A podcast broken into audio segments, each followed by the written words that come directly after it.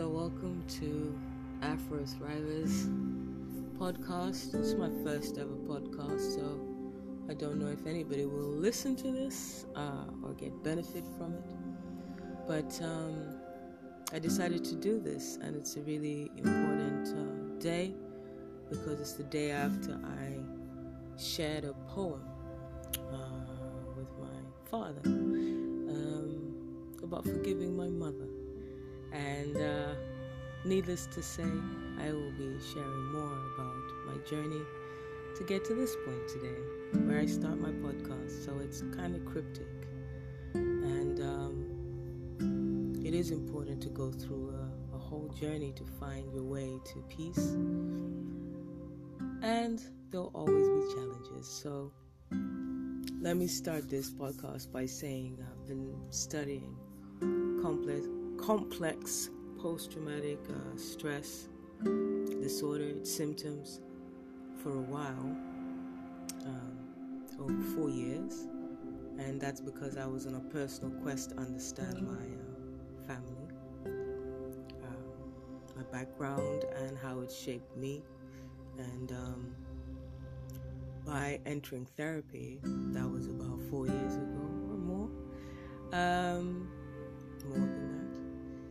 I uh, I gained an enlightenment.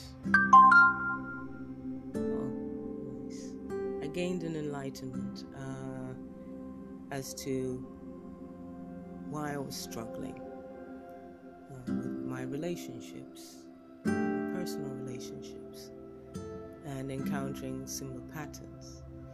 And I'm just a curious person by nature anyway, being a creative person. So why not figure out what's going on and go back? So, some of the books I've read, um, well, one that comes to mind is Peter's Peter Walker's book, and um, well, I found my whole family in there, so that was the, one of the first books I read.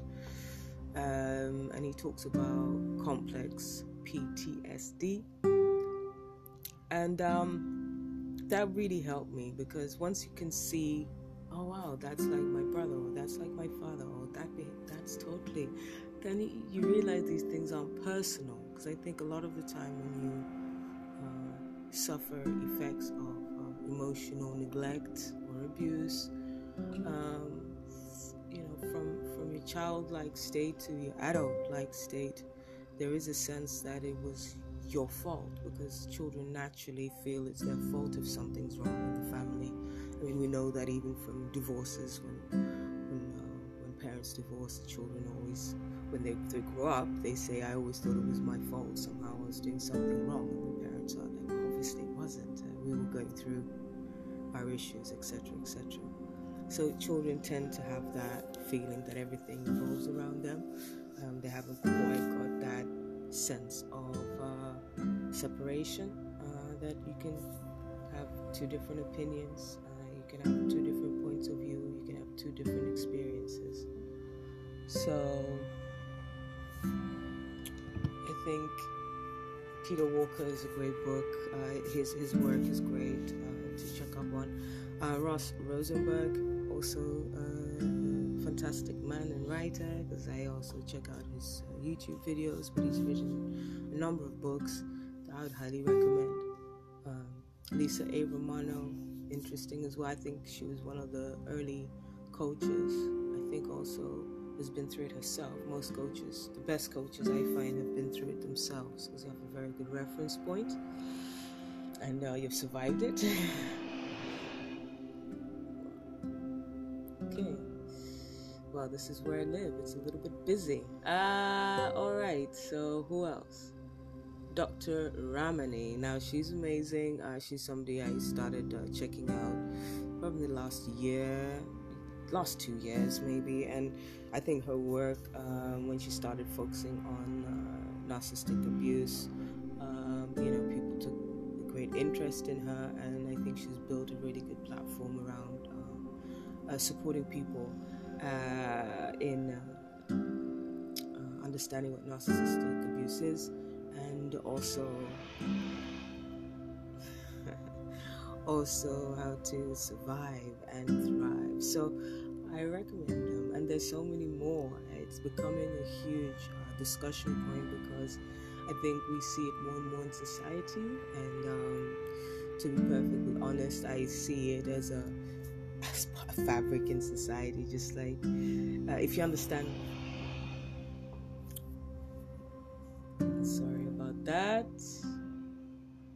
If you understand narcissism, you understand a lot about the wider society that we live in uh, racism, sexism,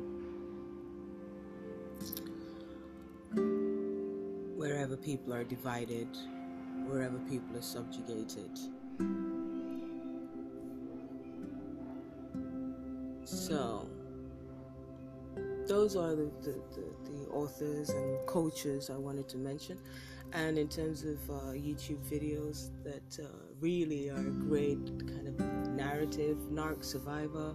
He's kind of a late come on the scene and uh, he um, creates his beautiful videos with images like he grabs off uh, platforms where you get little video sequences with people um, exhibiting different emotions or in an argument or walking away and he uses a score and um, he creates beautiful narratives um, with the, from the perspective of let's see observing a narcissist and their patterns. I think that's how i can put it. And um, yeah he's blowing up online. So it's, it's its own little world in a sense but it's a pity that not, not enough people know about it i think um, because you'll find that you can encounter people displaying this in every walks of life from family to work to um, institutions, large institutions, etc. So I don't know what to say in my first episode because there's so many things to say on the subject, but um, probably people um, might want to know a little about this African aspect that I brought in. It's something that um, well I noticed because I also study history, and when I look at colonialism, or I look at uh, the enslavement of the African people, or enslavement of other people. But the thing is, the Africans was pretty much on mass, So let's just focus there, and um, and also the colonial period, which also affects the southern hemisphere mainly. The point is that, oh man, it's so don't want to repeat this, so you have to bear with me. Um, when I look at my family, uh, growing up, you're coming from a family who parents who lived through a colonial period at the end of colonialism, so that was kind of a harsh time in the sense that for many people you couldn't be yourself. Let's put it like the most simplest, in the most simple way. You had to be somebody else to survive for the most part. Most schools you had to speak uh, the language of the colonial and you were uh, you were punished uh, for speaking your own native so-called language. You had to wear the colonials outfits for work.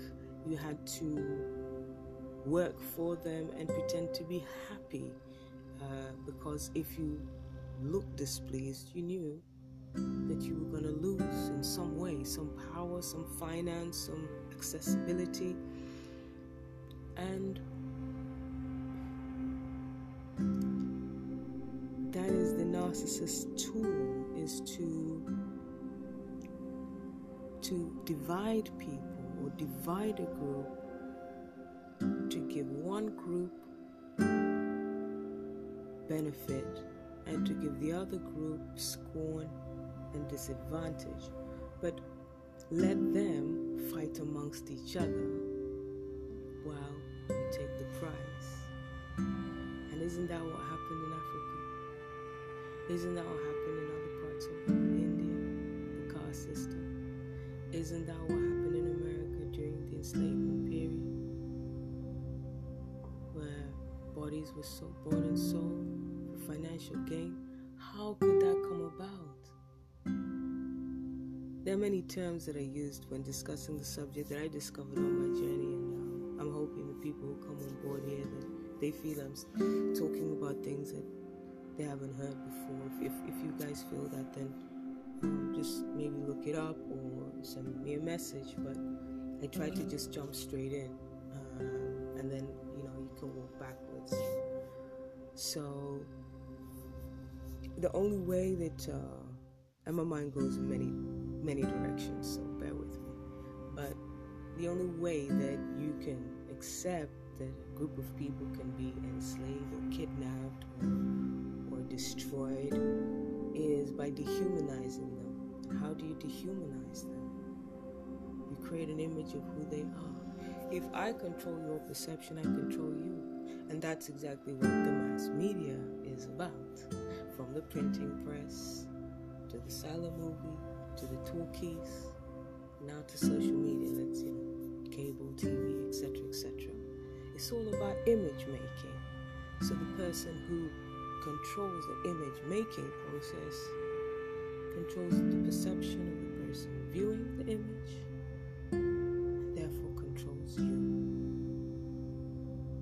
But the best way to do it is to make it a structure that is so embedded it's invisible. So, colonialism and the family structure. You've got a whole group of people, whole population of people who have been disconnected from their culture in, in, in, some senses. Now, those who were enslaved were totally disconnected. No language, no history, nada. You start here. Your history starts from enslavement. So that that is already a, a shock to the system, to millions of people. On Africa, you were able to retain a dual identity, which is also very interesting. So that's where my family comes from.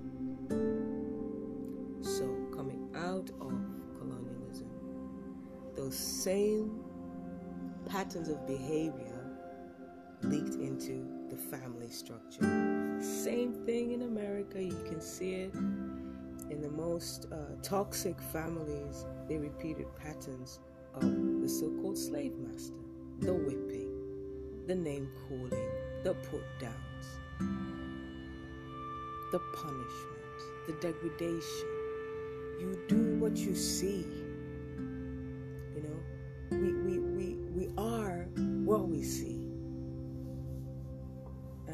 Sometimes these things were done to protect oneself. That's the irony of it. You would put down the the achievements of your child because you didn't want the so-called master to take them and use them or sell them because those bodies had value. And generations later, they are people of color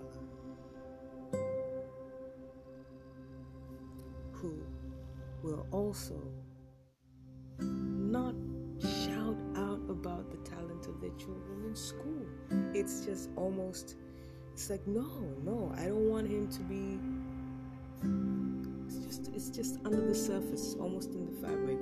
I don't want to highlight my child's achievements because he may taken away, and it's a weird thing because it's not something conscious. And I, actually seen this being discussed, um, where a woman mentioned that about being, I think, life in the 60s, 70s in America, where where where the parents also would find it difficult to to praise their children because there was this feeling that it, it wasn't the right thing to do, but not knowing where that lies, and um, not to say that there are millions and millions of African and African American and uh, Afro descendants, etc., who praise their children and uh, really do a wonderful job. I am talking about those who have suffered and have been unable to do a wonderful job, and uh, how those who have been affected by it can survive and thrive. So that's just one of the links. And uh, in my family, I'd say in particular, there was a lack of discussion of emotions. Now, imagine you're coming from a war torn country, for example, where discussing emotions could get you killed. Okay? Or it's a British stiff upper lip kind of attitude where you don't show emotions. The higher up you go in the social ladder, basically, only poor people show emotions. That's a very British thing. That's uh, very much the way I was raised in a subtle way. Nobody actually gave me a script and said, You do not show emotions, and that is weak, and that shows poverty. But my uh, central caregiver, which would be my mother, although I lived with both my parents, regular family in that sense, uh, we all grew up together under one roof. Um, but of course, things started be, to be revealed as we grew older. From the age of six or seven, I think my life started to shatter, and I realized that my parents were not um, the people that I imagined them to be, which is perfect, amazing, uh, infallible. I think that, you know, it's not that I wasn't aware there were issues, but I think episodes where it was like, wow, okay.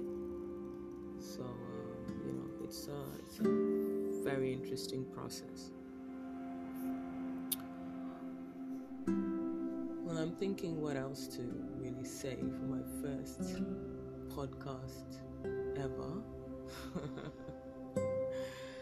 um, well, if you are in a in a family uh, where you have this Afro aspect, meaning, you know, and it could be Afro Latina families, you know, or uh, or Latina families. It's just something about uh, people of color and you know, even Japanese cultures, you know, this kind of suppressed emotion in a way that you're you're encouraged not to show emotion and not to speak up and and it's very unhealthy. And I just realized that there was some some kind of pattern in uh, in the African households, you know. Uh, you could be African but you know never lived in Africa, that's what I mean. Was this systematic, yeah, narcissistic streak that that I knew didn't come from the air. And uh, in my family, the, the, fact that we didn't talk about emotions, uh, and the fact that we have possibly two narcissistic parents, I wouldn't want to uh, diagnose anybody, but just from my experience, it's possible it's definitely one, uh, possibly two, or just an enabler, um, which is also as bad in terms of the effects on the children. Uh, I just think that yeah, I wish I had heard somebody talk about the the African aspect, the and how how the uh, slavery, enslavement of people, I like to say, uh, genocide, colonialism, all these very highly manipulative and destructive forces uh, have affected people today and uh, generations since, and still to come. But by understanding narcissism, it's helped me. It doesn't mean it's sorted everything out, but at least it helps me to go, okay, I get the picture. I understand why certain things are the way they are. Not everybody has good in their heart, unfortunately, and not everybody will be kind to you because they just want you to be happy. Um, but by understanding narcissism, you understand, you understand when things go down the pan sometimes, as they do. Uh, you can actually go, okay, this was my part, and uh, I just didn't. I didn't do my background checks. How many times have people gotten into relationships, uh, you know, after day one, thinking, "Oh my God," and it's it's interesting. The same aspects that those who are abused by narcissism and those who have narcissism, for example, both want a relationship, usually, and both are quite quick. But the thing is that those who've been in narcissistic relationships, usually, if they want to heal, start understanding that you don't know somebody after a few dates. And uh, it doesn't matter how much they tell you that you're similar, it doesn't matter how much you feel like you're soulmates, it doesn't that's all well and good. But if you've come from a dysfunctional background, hopefully you're aware of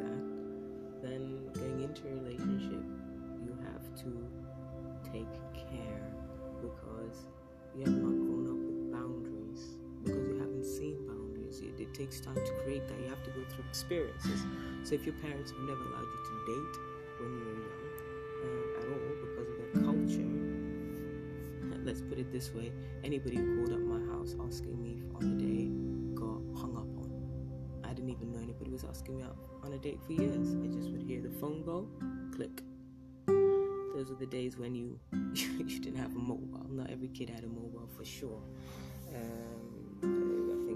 Business people at that time who had mobiles. So the point is that I didn't get that chance to. I did date, but it was all behind my parents' back, which meant I couldn't ask them for any support. I couldn't go to them. It was just like, nope, nope, nope. We we do not. It doesn't exist. In fact, sex. Oh my God, sex. No, no, no. I remember watching um, uh, uh, VHS VHS videos at the time, and any time a scene even kissing would come on, it was like forward. So anybody who uh, who, who recognizes that will, will remember those days. Um, so it was like fast forward. So it, it became, you know, it's like a taboo. It's very sick. And then of course you got the religious aspect. So you're in a Catholic household. Uh, you know, you're subscribing to a faith that's not African. Let's say that for a fact may have elements in it. Um, rooted possibly from, but it is not. It was also used to subjugate and divide people. Um, we know that now, um, but there are enough people who subscribe to the religion to keep it alive, and there are many positive things about uh, the themes within every religion, but it has been used for power and control for the main part, and I do have um, family members who were part of that on a higher level formally and uh, well i mean they also saw that it was a veil for many things the higher up you go. So for the most part the people on the ground want to do good but those who make the main decisions possibly do not want to do good and it's important that one understands that so we're 22 minutes in i don't know how long i should make this it is the first one and uh, i'm going to share it and see what happens But um uh yeah, I've made peace, and that's probably why I can make this podcast. And it doesn't mean that life's perfect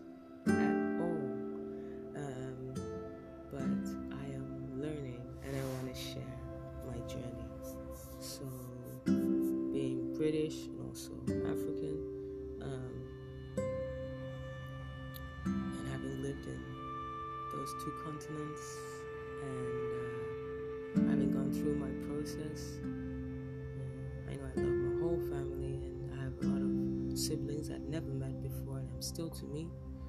And now, because I've gone through that process, while we were being divided before, and uh, which families do sometimes, you know, everybody's chasing the love of the parent, you know, and uh, they keep you fighting each other for that. That's a simple system, and that's what the narcissist does because they they, they don't understand what authentic love is, which is based on freedom. A person will see you when they want to see you and go when they want to go. And, you know, that's what it is. But this person can't stand to be left behind. So they will use every tool to keep you there, even if you're unhappy. That's always shocked me about narcissism. Because somebody wants you in their life, even when you're unhappy. Then you realize that your unhappiness is what fuels them. And that's when it gets sick. And that's when you get disappointed. When the mask falls off and you realize that this person is actually happier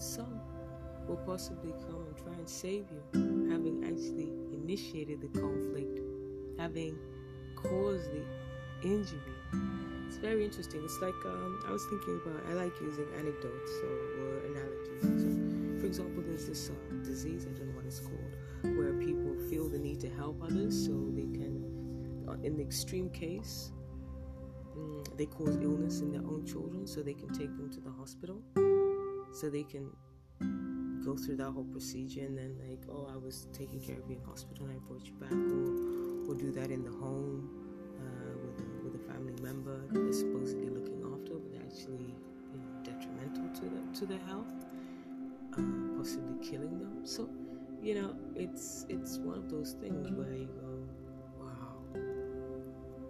When you don't know about it you don't believe it's ever possible thing is, once you've seen it, you never forget. Once you've seen that kind of behavior, you never forget.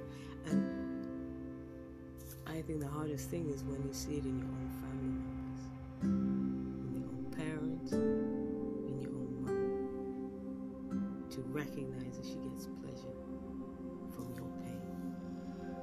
So I think I'll end it there. 25 minutes in hope it gives you a little bit of introduction to me. Uh, I'm not one of those who who uh, who is into like creating my own platform around this subject. Uh, I do want to share it though, and I do want people to